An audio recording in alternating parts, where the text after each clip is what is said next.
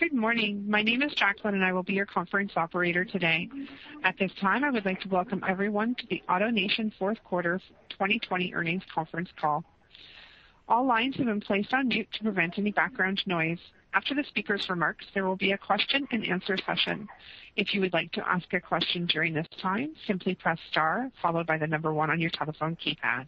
If you would like to withdraw your question, press the pound key. Thank you. I would now like to turn the call over to Rob Quartaro, Vice President of Investor Relations. You may begin your conference. Thank you.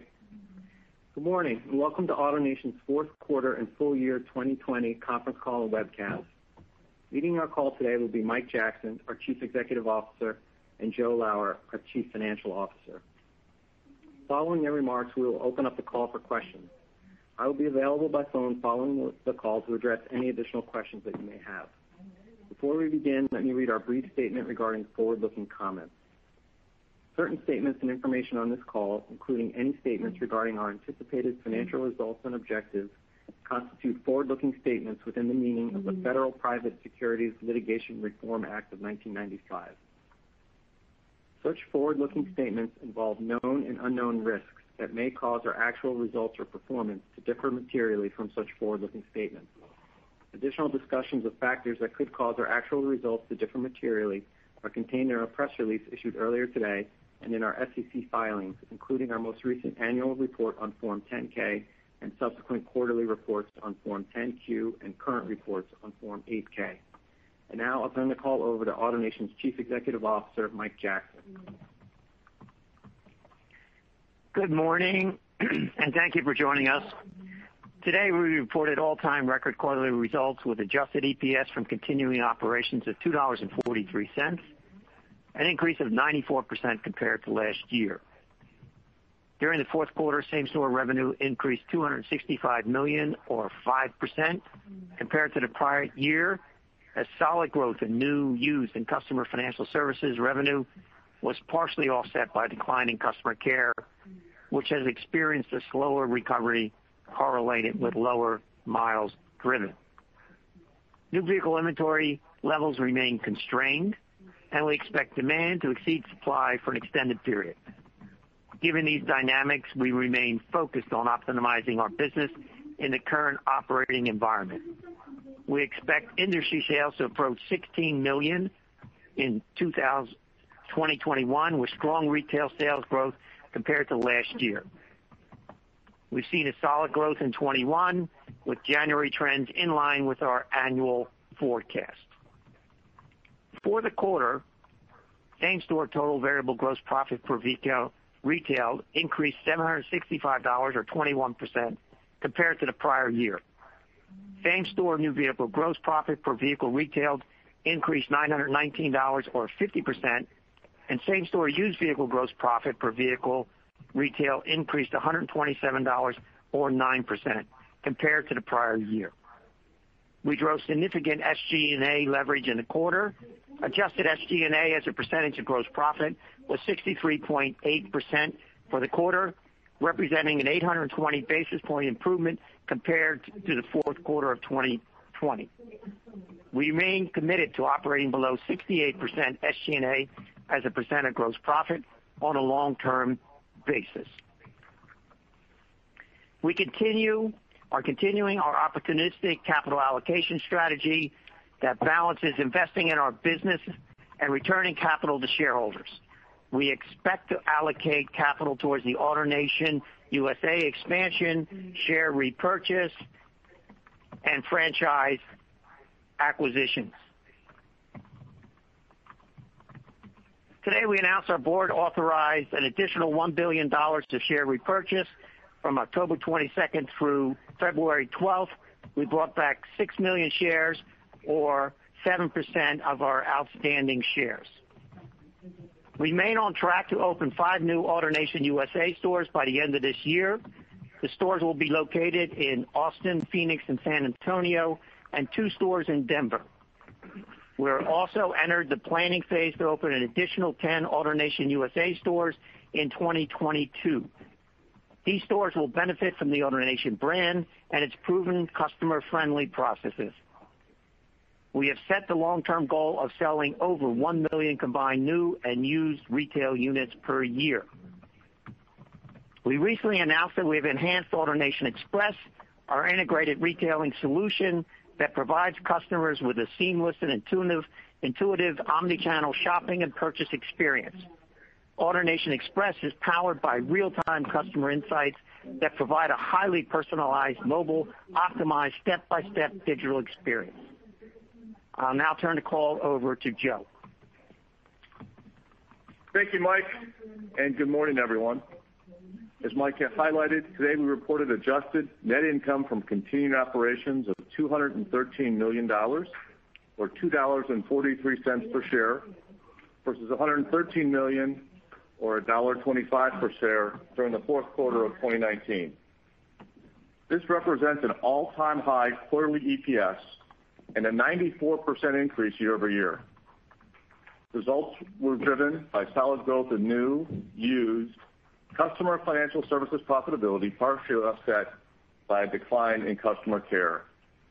During the quarter, new vehicle demand continued to exceed supply, while our We'll Buy Your Car program supported our used vehicle inventories.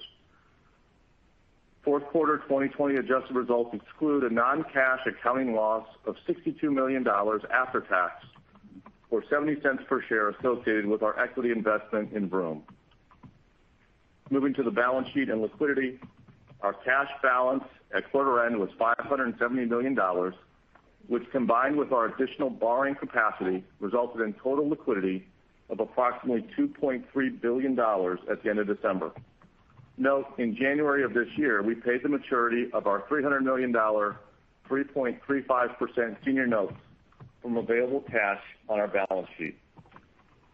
Our covenant leverage of debt to EBITDA declined to 1.8x at the end of the fourth quarter, down from 2.0x at the end of the third quarter.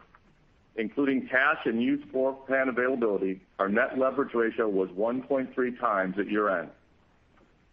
During the fourth quarter, we sold 3.1 million shares of our equity investment in Vroom for proceeds of $105 million. Early in 2021, we sold the remaining shares of Vroom for proceeds of $109 million. So in total, we realized a cash gain of $165 million on our investment.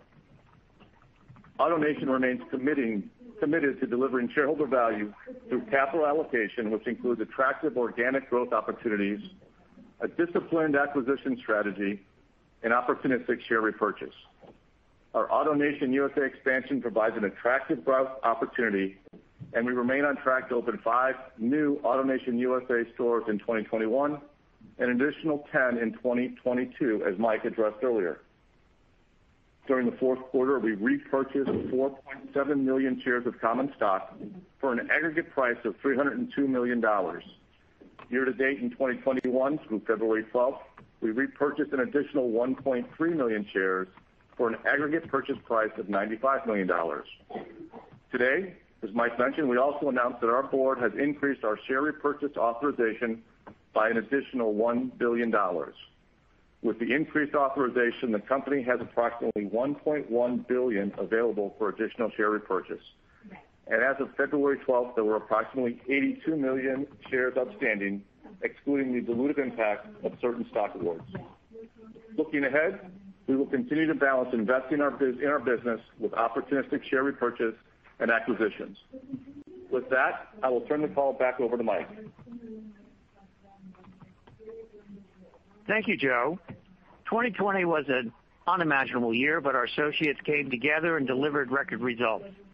We sold our 13th millionth vehicle in December, the only automotive retail in history to do so. We have raised over $25 million in the fight against cancer. We created the largest and most recognized automotive retail brand, and we did it one sale, one service, one vehicle at a time. The acknowledgment and brand awareness continued when AutoNation was recognized for the third year in a row, according to Reputation.com, as having the number one reputation score for public auto retailers. She just did it. She disconnected. In 2021, we are celebrating 25 years of leadership. Add it. Innovation, excellence, and recognition as one of the most admired companies in the world by Fortune Magazine. AutoNation was the highest-ranked automotive retailer on the list. Congratulations to all 21,000 AutoNation associates for achieving such tremendous success. We'll now take your questions.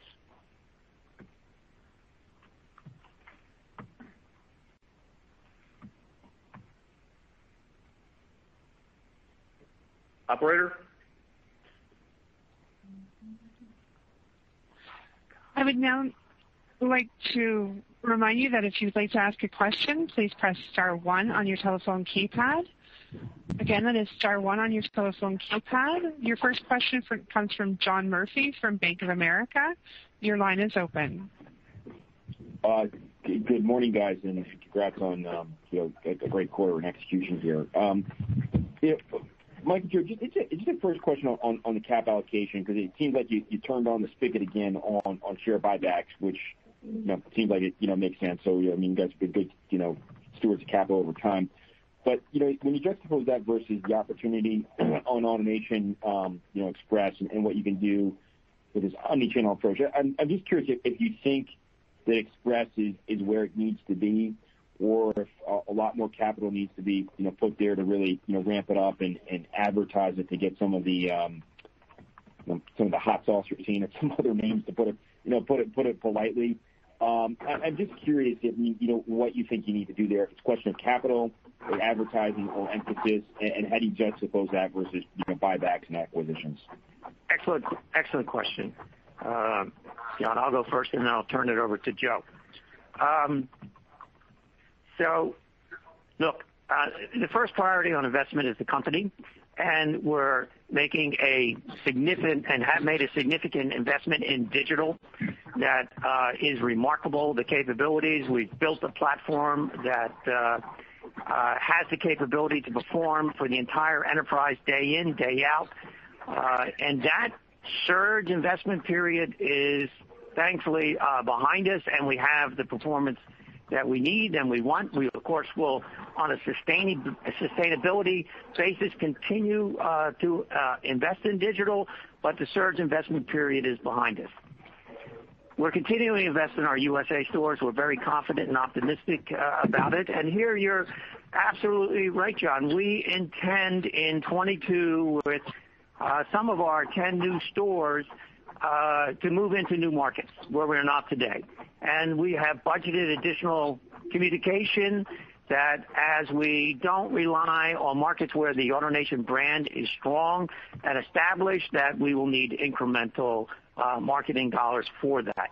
But uh investment in USA. We will also do, uh, I expect, some acquisitions in new vehicle franchises that fit our strategy and our footprint, and we expect that to happen.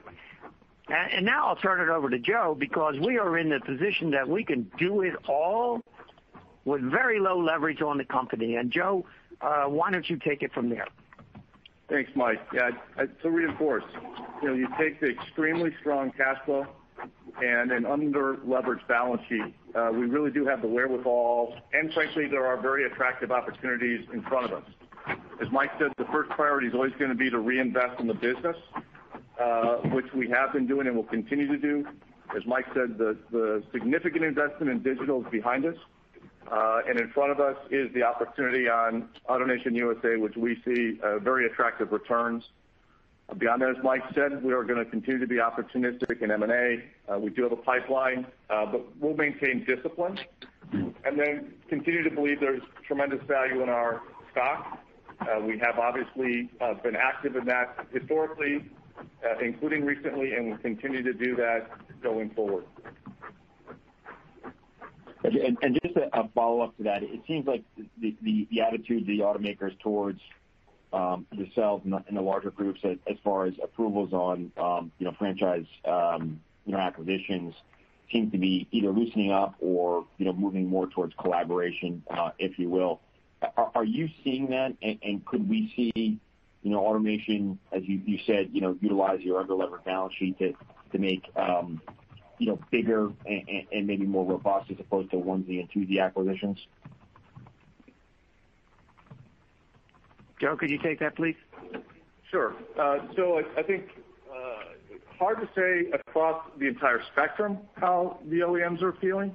I can tell you as we've looked at opportunities, we're very mindful of uh, location uh, relationship, and uh, we do believe there are very viable opportunities for us to acquire within the constraints that are often imposed. Uh so we don't see that as an inhibitor to our strategy, albeit one that's very focused and disciplined. Okay. That's helpful. And and then just just lastly, you know, Mike, uh you know, I think some of us, um, or maybe a lot of us, would love you to stick around forever. Um, but there's you know, this this search going on, and I'm just curious if you can give us an update on how that's progressing, you know, timing, you know, how we should think about that stuff. Yes, absolutely, John. If you'll stick around as chairman, you know, would would would you you know are you going to remain on on the board? So we actually are taking a step today Uh, because two things. As I look at succession, as we previously announced in 2019, um, we will split the role of chairman and CEO uh, uh, with my departure.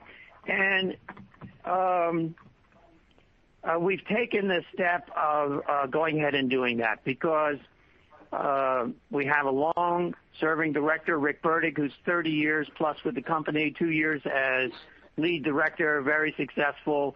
So the board met yesterday and selected and elected Rick Burdick as uh, the chairman of the company. So this gives a lot should give everyone a lot of confidence and trust that um, we have the right way forward. We have someone from within the company assuming this responsibility. Rick will also lead the search for the new CEO, which will kick off in the spring. Uh, but half the uh, equation is already answered uh, with Rick becoming chairman. Got it. Okay. Thank you very much, guys. Your next question comes from Bret Jordan from Jefferies. Your line is open. Hey, good morning, guys. Good morning. When you're sourcing used inventory, and obviously you're talking about We'll Buy Your Car, um, are you seeing any recent changes in the competitive landscape? Obviously, others trying to execute that strategy or possibly some of the competitors being more aggressive with maybe negative equity financing to attract trades um, away from you. Um, you know, just sort of landscape on used inventory. Yes, we've been um, very successful in our pre-owned business. As you see, we've outperformed the marketplace uh, in the fourth quarter uh, with an increase in revenue in the fourth quarter of uh, 12%, which is quite impressive. And uh of those vehicles we retailed, fully 85% came from internal efforts of AutoNation. We either took them as in trade or We'll Buy Your Car, or we took them in from off-lease. Uh, so the machine that we've created is quite impressive. And um you know, I view it as an arbitrage business that our ability to acquire inventory at uh, the right price and pay a fair price to our uh, customers and then recondition it at speed and get it uh, on the front line and present it in a one-price environment to our customer is obviously a winning formula of this combination of brand, customer uh, experience, and digital capability. Uh, we think it's sustainable. It's one of the reasons we're investing in USA. So um, Five more stores this year, 10 more stores next year. Okay, great. And then a follow-up on customer care. Um, you sort of called out that, and obviously vehicle miles traveled being down is is impacting service demand. But have you seen any cadence of improvement as VMT has come back? And I guess in that theory, we should be lapping the last of the negative comps should be right about now when we start going against the real declines in VMT in March and April of last year. Is that a fair way to think about it? It is. Um we we um obviously, from the dramatic lows, we are uh, past that. Uh, we estimate at the moment that uh, miles driven are down about 10%. Our actual customer care business in the fourth quarter is down mm, 4 or 5%, something like that. Um, we view it as a gradual recovery, and obviously we have opportunity against the extreme situation that existed when the first pandemic broke out and the shutdown um, and shelter in place. Joe, why don't you talk about how you think uh, customer care will unfold uh, this year? Thanks, Mike. Yeah, I'll just reiterate. Um, again, as you look at kind of the business recovering, if you think about the brackets, customer pay, warranty have all uh recovered. Um uh internal, obviously with the volume of business we're doing, has actually recovered quite nicely. It's collision that has uh lagged, as Mike indicated, really driven by the miles. As you look out through the year, and you're correct, it's really going to be starting in April that we saw the significant decline associated with COVID. Uh, April, May in particular, being two months that were dramatically impacted, as you recall us talking about last year. Um but really, I think you're going to see throughout Q2, Q3, and even into Q4, uh, favorable comps year-over-year uh, in the customer care business, in particular as collision, I think will recover as miles driven recover through the course of the year uh, with the benefit of the vaccine and, if you will, the continued reopening of the country. Okay, great. Thank you. Sure.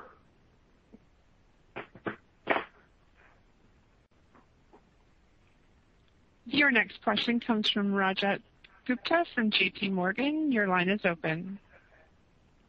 Oh, hi. Good morning. Uh, thanks for taking my question. Um, you provided some color on the new vehicle business in January, you know, how it's tracking in line with the forecast. Um, any color on how like the used uh, vehicle business is performing? You talked about the inventory levels and the sourcing, but Uh, any color on how the unit comps have been tracking so far uh year to date, you know, January, you know, early part of February here?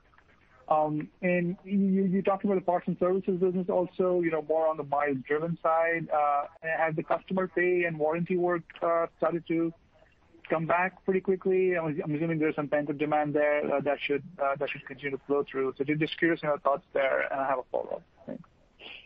So our view is that the new vehicle business will improve by about 7% uh, this year, approaching 16 million units.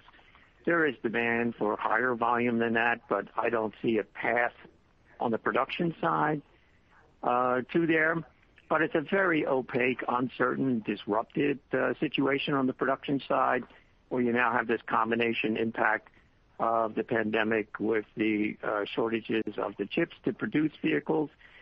One of the things we went through um, when production was resumed after the shutdowns was manufacturers made vehicles uh, without even having all the parts and then parked them uh, for completion. That turned out to be a fiasco, and we literally had vehicles that we were told were ours and were on the way that didn't show up for six, seven, eight months. And so the manufacturers have stopped that practice and really don't produce unless they have a sight line to all the parts. And, and when this combination of the pandemic and the chip shortage is going to clear, I don't think anyone really knows. So uh, I I think the demand is there. Clearly, I think if you look at the extremes of last year and you sort of smooth that out, I think it's a fairly safe Uh, statement to say that uh, new volume will be up 7% this year. Uh, the demand is there, um, and January tracked along that line. I think the pre-owned business for the industry is probably relatively stable, um, but I think we will outperform as we did in the fourth quarter. That's our goal. Um, availability, as I said, we we look to generate as much on our own means and terms as we can. We've been very successful at that. We'll continue working at that. And customer care, you know, again, it's a it's a situation of miles driven, and when do people fully resume the behavior that existed pre-pandemic? Hmm, that could take a while. I don't know exactly. Joe, what would you like to add to that?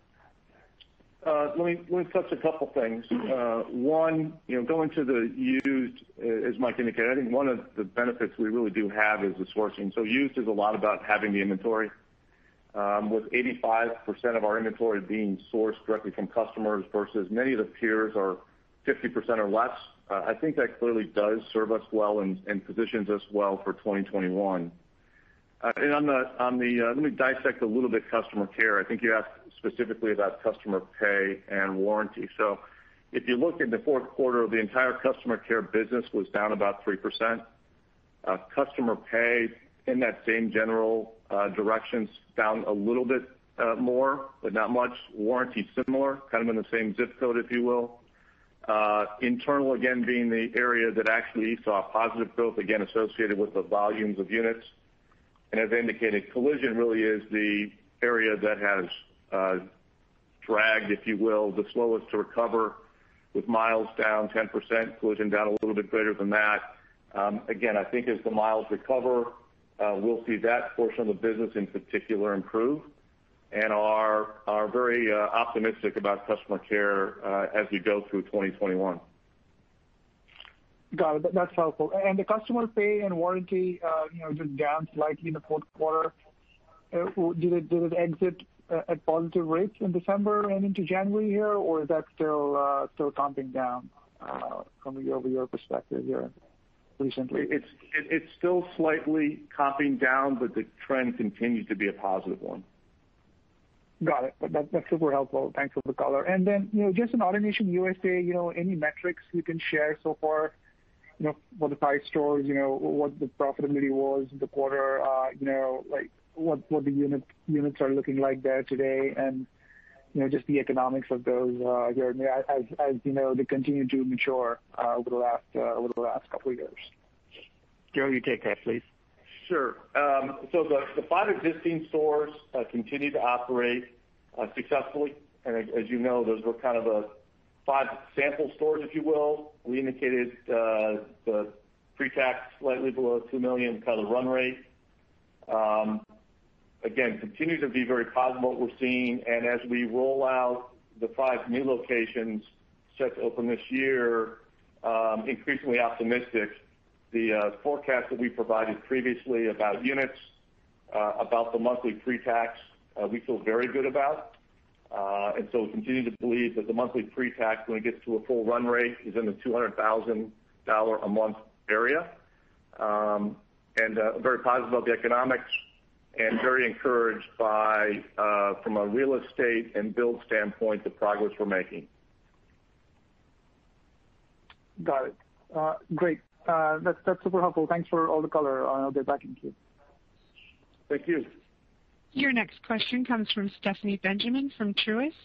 Your line is open. Hi, good morning. Good morning. Good morning. I wanted to touch a little bit on your decision to exit your Vroom investment. Just curious, um, you know, from the timing of that or you know, if that played out um, you know, based on your expectations and how we should think about you know, what this means for our future investments going forward. Excellent question. Glad you asked. So, uh, look, we are not an investment enterprise. When we made uh, the partnership with Vroom, it was with the hope that we would find synergistic common grounds to work together, whether that was in our expertise, reconditioning, digital, whatever. We just thought there could be some mutual benefit for the two companies and that Mm, we could do something together. Well, none of that worked out.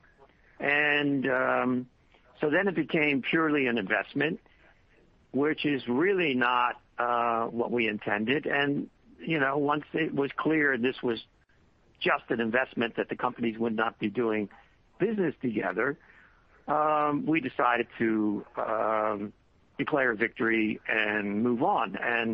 I think we originally invested $50 million and finished receiving, Joe, was it 215 million we got back?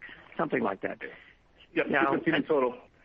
215 in total. So an excellent investment, but there were the two companies on an operating basis were doing nothing together. Nothing.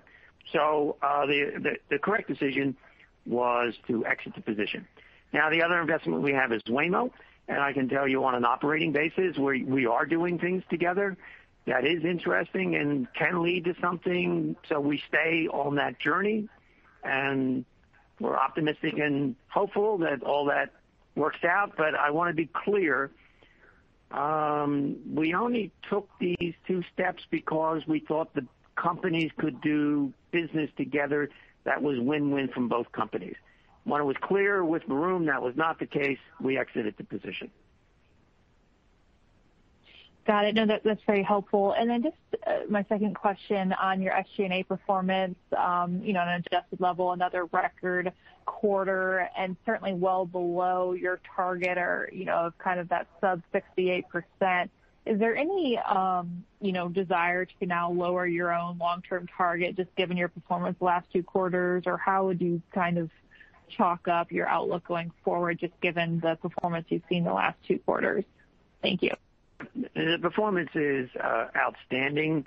Um, but that uh, doesn't mean today we're going to lower the uh, target from 68. We'll be at 68 or below. That's our commitment, and so far we're doing pretty good on our commitment.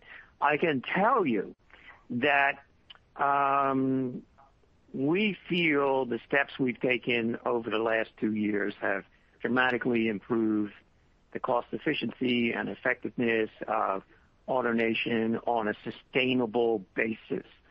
And um, We'll see how the actual numbers come in, but we really like our position. But as far as moving the goalpost today on the 68, uh, we're not doing that. Um, Joe, what would you like to add?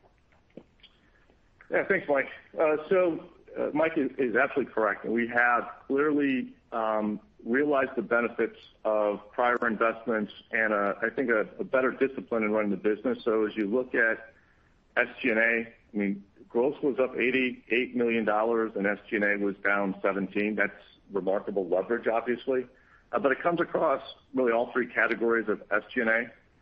Um, compensation, Uh, again, made some difficult decisions um, through the pandemic, operating with uh, fewer people. Uh, I think learning how to do that very effectively, leveraging technology both in the store and in the back office. So we had compensation, despite obviously a significant portion of the compensation being variable, down 380 basis points year-over-year. Clearly an area we're seeing benefit in digital is in advertising. Brought that down 80 basis points year-over-year. And while we still advertise, I think, uh to a greater degree than many of our peers, I think the results and the success in the business is reflective of that. So I think we've been very prudent in finding the right level, albeit a reduced level, and leveraging our capabilities. Uh and then finally, overhead. Um again, difficult decisions in uh in people and then a discipline in within the uh the overhead, Uh, driving that down 350 basis points. So from my perspective, you know, driving it down over 800 basis points really across all three categories is a commitment we've made into a and a change in operating. Uh, and as Mike said, we are committed to continue to operate uh, at or below 68%. Great. Thank you guys so much. You bet. Your next question comes from Rick Nelson from Stephens. Your line is open. Uh, thanks a lot. Uh, good morning, guys. I'd like to ask you about the acquisition environment, uh, what you're seeing there in terms of opportunities, what kind of brands, geographies you're looking at, and multiples that you're seeing. Yeah. Um, we definitely have a lot of conversations going on, a lot of negotiations, and I fully expect we'll have some new vehicle franchise acquisitions uh, this year. Um but I'm not going to put a specific uh, number on it. Um, we're very happy with the footprint we have in new vehicles, and we spend a lot of time, Rick, as you know, optimizing that. And one of the reasons for our success today is that we really took the time to go through every store we had and decided if they fit or not. I would say the number one issue when we look at an acquisition is whether it will be a cultural fit with AutoNation or is it a complete reinvention of the dealership uh, in order to meet our operating standards uh, and how we do business. I would say that's most important. And then of course, we're very comfortable adding within our existing infrastructure with new vehicle franchises. I don't expect much outside that, but we'd be open to doing it. And of course, we're very disciplined on uh, the cost side. And you have to be careful around multiples because 2020 is a very odd year to base anything off of. You sort of have to go back and look at 2018 and 2019 and what the world was like. Um so that's our approach. And um so I think we can do all of the above, build the USA stores, invest in our digital capabilities, keep all our existing stores fresh, do some new vehicle acquisitions, and repurchase our stock, which we think is very attractive. Thanks for that color. Some of your peers uh, talked about the potential for public uh, company consolidation. I'd like to get your view on that and whether you think the OEMs uh, would be supportive of something like that. So I'll give you my view. What I've experienced is that when you become as large as we are and you make an acquisition, pick, say, brand Z, and you already own 25 brand Z stores and you want to buy number 26 and 27, in the negotiation with the manufacturer, they will ask, "Okay, we'll improve number 26 to number 27, but let me tell you what you have to do from store one through 25 in order to get approval for the next increment." And if you really add that demand onto what you're acquiring, it really changes the return on investment. Uh, and so uh, the higher you climb the mountain, the more difficult it becomes to keep climbing. Now, we're the only one over 20 billion revenue, so I'm talking from a point of view that no one else has experienced yet. That's our experience. It's one of the reasons for us um, having to uh, uh, uh, going to the AutoNation USA stores is um, because now we are in charge of our own destiny. We're able to build these stores for $9 million-$10 million each. We do not need manufacturer approval. All we need is a brand, a great customer experience, and the digital ability to penetrate a market.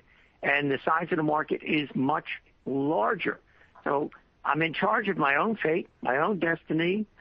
I don't need manufacturer approval that goes all the way back to the beginning of time. Um and all I need is the capability to execute.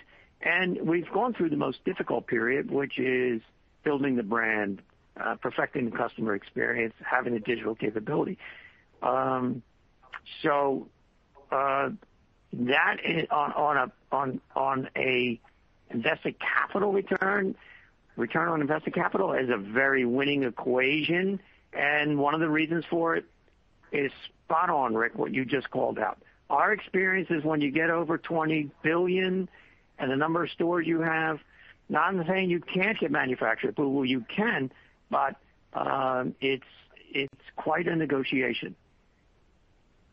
That uh, makes a lot of sense. Uh, thanks, and good luck. Thank you. Your next question comes from Adam Jonas from Morgan Stanley. Your line is open. Hey, Mike. Uh, first, best of luck. Hey, Adam. Good morning. Hey, good morning. Best of luck with the new chapter. I'm sure we're not going to see the last of you. So um Thank you. Best of luck. Yeah. Thank you. Thank you got you got a lot more to share. Um, Mike, I'm curious, why are so many startup um, EV OEMs going either going direct to consumer or planning to go direct to consumer? And when we put them on the spot, at least saying, "Hey, why don't you use an AutoNation or a you know, some of the best of breed existing franchises to really get the leverage and time to market and stuff?" You know, why are you going B2C um, by yourself? Why do you think that is? Are they foolish? Yeah. So I think they're making a mistake. No. Uh, and, and I think I think the verdict is close to coming in, Adam, quite frankly. So what you avoid by going the route we're going is the massive cost of investing in a customer care infrastructure for a very sophisticated, technically complex product. And by the way, this thought that electric vehicles Uh, will not need care is also uh, folly. As a matter of fact, they are more complex than any internal combustion vehicle I've seen as far as the expertise and the equipment you need, because we're investing heavily with all the manufacturers to be able to care for electric vehicles. So if you want to skip that whole infrastructure footprint to care for your customers, um, you can do that by the route that Tesla has gone and some others have gone. But listen, we're taking Teslas in trade all the time, and one of the number one issues we hear when they trade it in is that they're just frustrated at the lack of an enjoyable customer care experience for when something does go wrong. And um so I think that's what they're trying to bypass, but I think it's a mistake, and I think it'll be proven wrong. And I think the strength of the win-win-win equation of the new vehicle franchise, a win for consumers, a win for the manufacturers, and it can be a good investment for dealers and publicly traded investment groups, has been proven as far as our sustainability, viability, and value in the marketplace. So you can go to our website today, autonation.com. You'll see a huge flag for electrification, all the vehicles we offer from all the various manufacturers. We're in the game, and I think this model uh, uh, is viable, will win, and others will ultimately have to deal with this issue of how are they going to care for their customers. Got it, Mike. Thanks. Thanks for your thoughts. Right. Your next question comes from David Whiston from Morningstar. Your line is open. Uh, thanks. Good morning. Um, I guess I wanted to go back to uh, the earlier comment on consolidation and just another thing I've been hearing some chatter about um, would be if there were consolidation amongst the publics, that those larger players could effectively block out the digital startups on used vehicle inventory based on late model use. I was just curious, do you agree or disagree with that? So the whole issue of consolidation and whether two smaller public traded companies could come together, uh you know, um I can't say because I don't have one of the smaller ones. Uh but I can tell you as far as us acquiring one, I don't see that it's going to happen because you immediately run into a problem of too much density in a given market that you're going to have to divest a significant part of what you just bought. At least that would be for us. So um overlap, too much density in a given market is a real genuine issue for us, and so we will not be acquiring another publicly traded company. I don't see a path to the finish line. Um and your other point was what? Question? But that was basically, I was uh well I was talking about the uh basically the force of the market on late model used inventory and block out the Carvanas and other digital upstarts from getting the vehicle inventory. I the phone broke up, so I didn't really hit the uh hear the answer. But I can tell you who do I think wins in this huge pre-owned marketplace. I I think companies that have a brand with a great customer experience and digital capability will take share in this huge pre-owned marketplace from everyone else. I think that's what's happening. And then you have to say, well, does my model make money or not? So we've already proven our model makes money. CarMax's model makes money. Uh so um but I think brand, great experience, and digital capability is a winning combination in the pre-owned marketplace. Thanks. That's helpful. And then uh, on electric vehicles, can you just talk a little bit about, especially given you're in places like Texas and Florida, um, in addition to the EV-friendly California market, just outside of the Tesla demand, how much demand is there for EVs? Is it really ramping up you've seen in the past year or two, or is it still really trailing Tesla? No, we're definitely past uh, an inflection point on the journey to electrification. Uh, and there's no turning back. But it is gradual. If you want some numbers for me, I think if you go to 2030, 20% of all new vehicles sold will be fully electric. However, this is not like going from the flip phone to the smartphone, where you throw away all the flip phones. Uh, I think 6% of the units in operation on the roads of America are all electric by 2030. The internal combustion engine's going to have a lifespan of 20, 25 years. It's not obsolete from one day to the next. There's a huge segment of consumers that um, uh, the affordable transportation that will come uh, with the existing uh, internal combustion engines will go on for years and years and years. So the transition for units in operations is a decade-long process. The other insight I can give you as far as our customers who are buying electric vehicles, what they like about it, as long as as well as all the obvious things, is they like not going to the gas station anymore. And as long as you have a range of 250 miles plus, um what they how they use the vehicle is they use it for daily use, and when they get home, at the end of the day, they plug it in either in their garage or their parking unit in the condo. And every morning they come out, and they got a fully charged vehicle, and they never go to a gas station. They're just delighted. And all our customers who do buy electric and use it that way have another vehicle. They'll have a Suburban or some other vehicle with an internal combustion engine and use that for long trips and going around. So I think the um, journey to electrification is here. We embrace it. We're going to be part of it. We're excited with what the manufacturers have in the pipeline.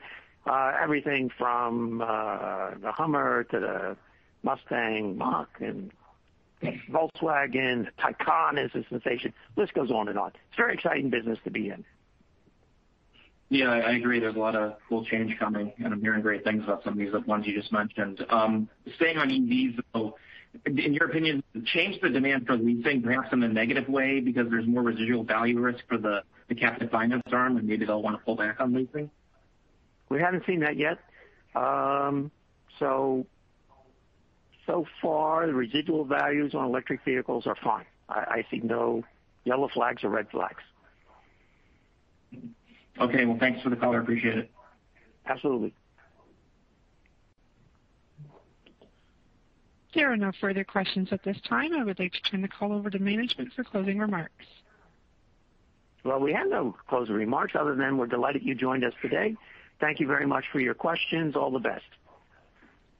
Thank you. This concludes today's conference call. You may now disconnect.